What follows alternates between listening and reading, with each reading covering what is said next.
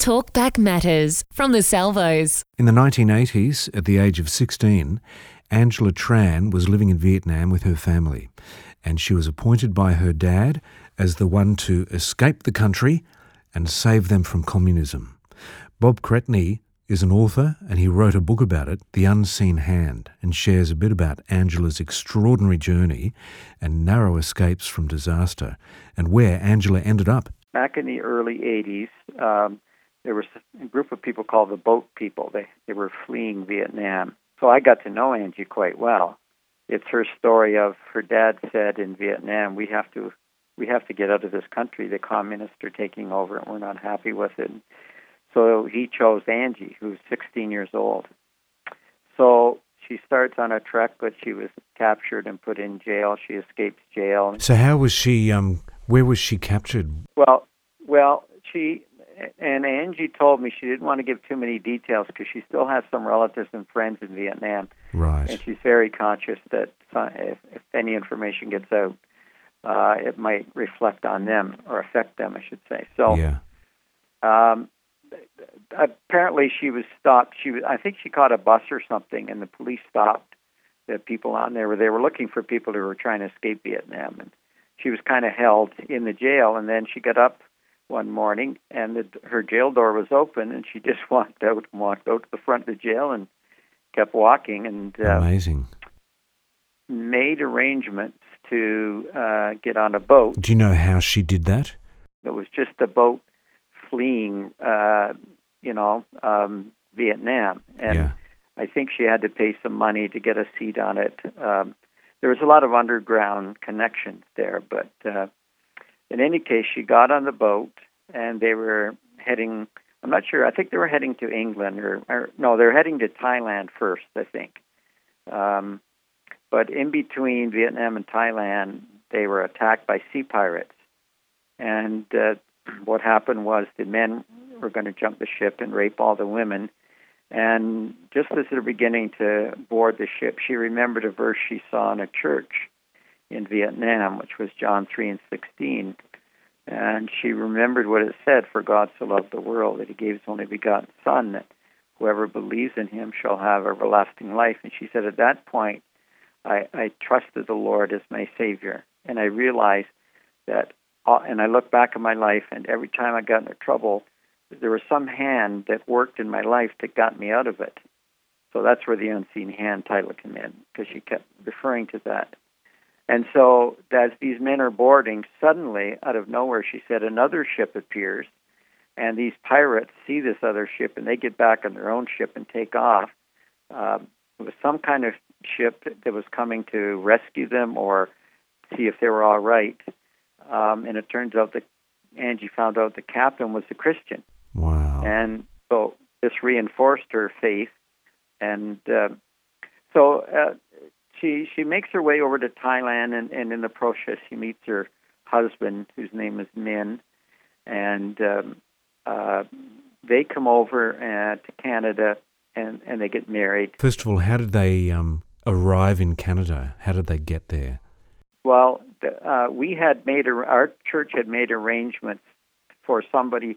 I think it was in Thailand to recommend someone for us to sponsor because it was that that there was a plea throughout the world to help sponsor these boat people because they they didn't have a place to live, almost like Syria today. But yeah. um, we uh, so we I forget what through what church organization we made contact, and so they recommended uh, Angela Tran. I guess they'd done some backward back checking and found out that she she was a Christian. Where was she at that stage?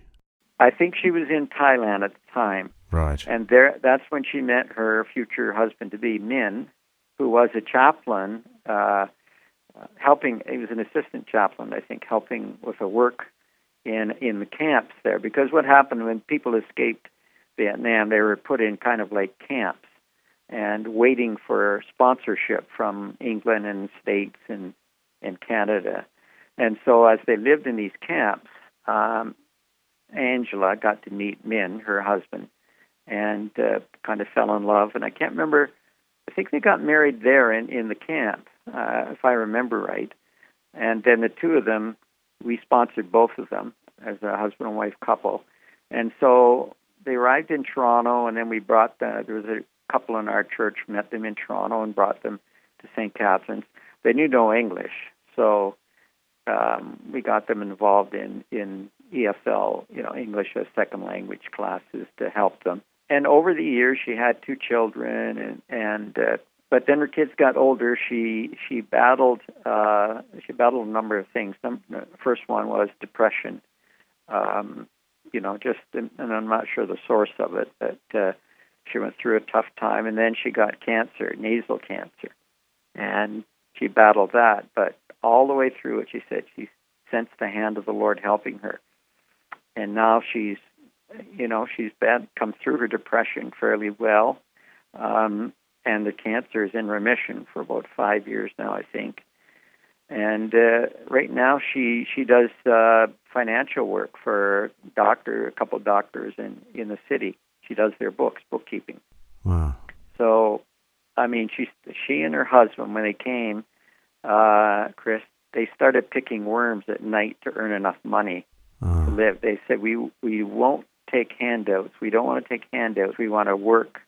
And so, I mean, they they they work really hard, and they still do today. Uh, her husband is a he works making in woodworking. You know, he makes different things. He works for a company, and and she does financial work. And uh, her health isn't the best, you know, um, because it takes a lot out of her. But uh, yeah. so I decided to write her story, and it was the with the point that uh, she sensed that there was something out there, and she realized that it was the hand of God helping her. And it was at that point in time when she thought that she was going to be raped by these sea pirates that she cried out to the Lord and trusted in Him just by reading a sign on a church Wow. that uh, had John three sixteen on it.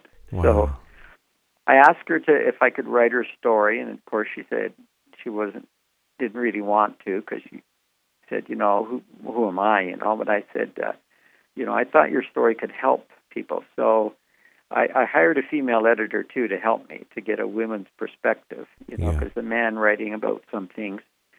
So someone who's read this the book at first, their reaction was, it sounds like uh, James Bond meets Dr. Phil. You Yeah. know, the first part is her escape from Vietnam, yeah. but the second part, she shares her innermost thoughts and emotions.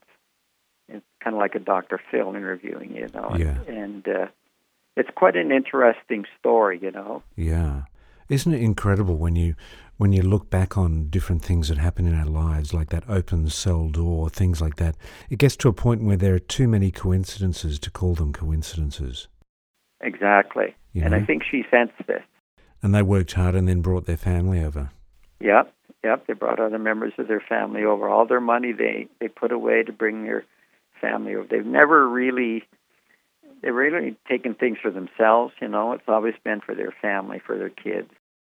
That's author Bob Cretney, his book Unseen Hand, the Angela Tran story. If you have a story of hope that will encourage someone, then email us. Go to our website salvos.org.au forward slash radio. Light and Life. The Salvos Weekly Radio Show.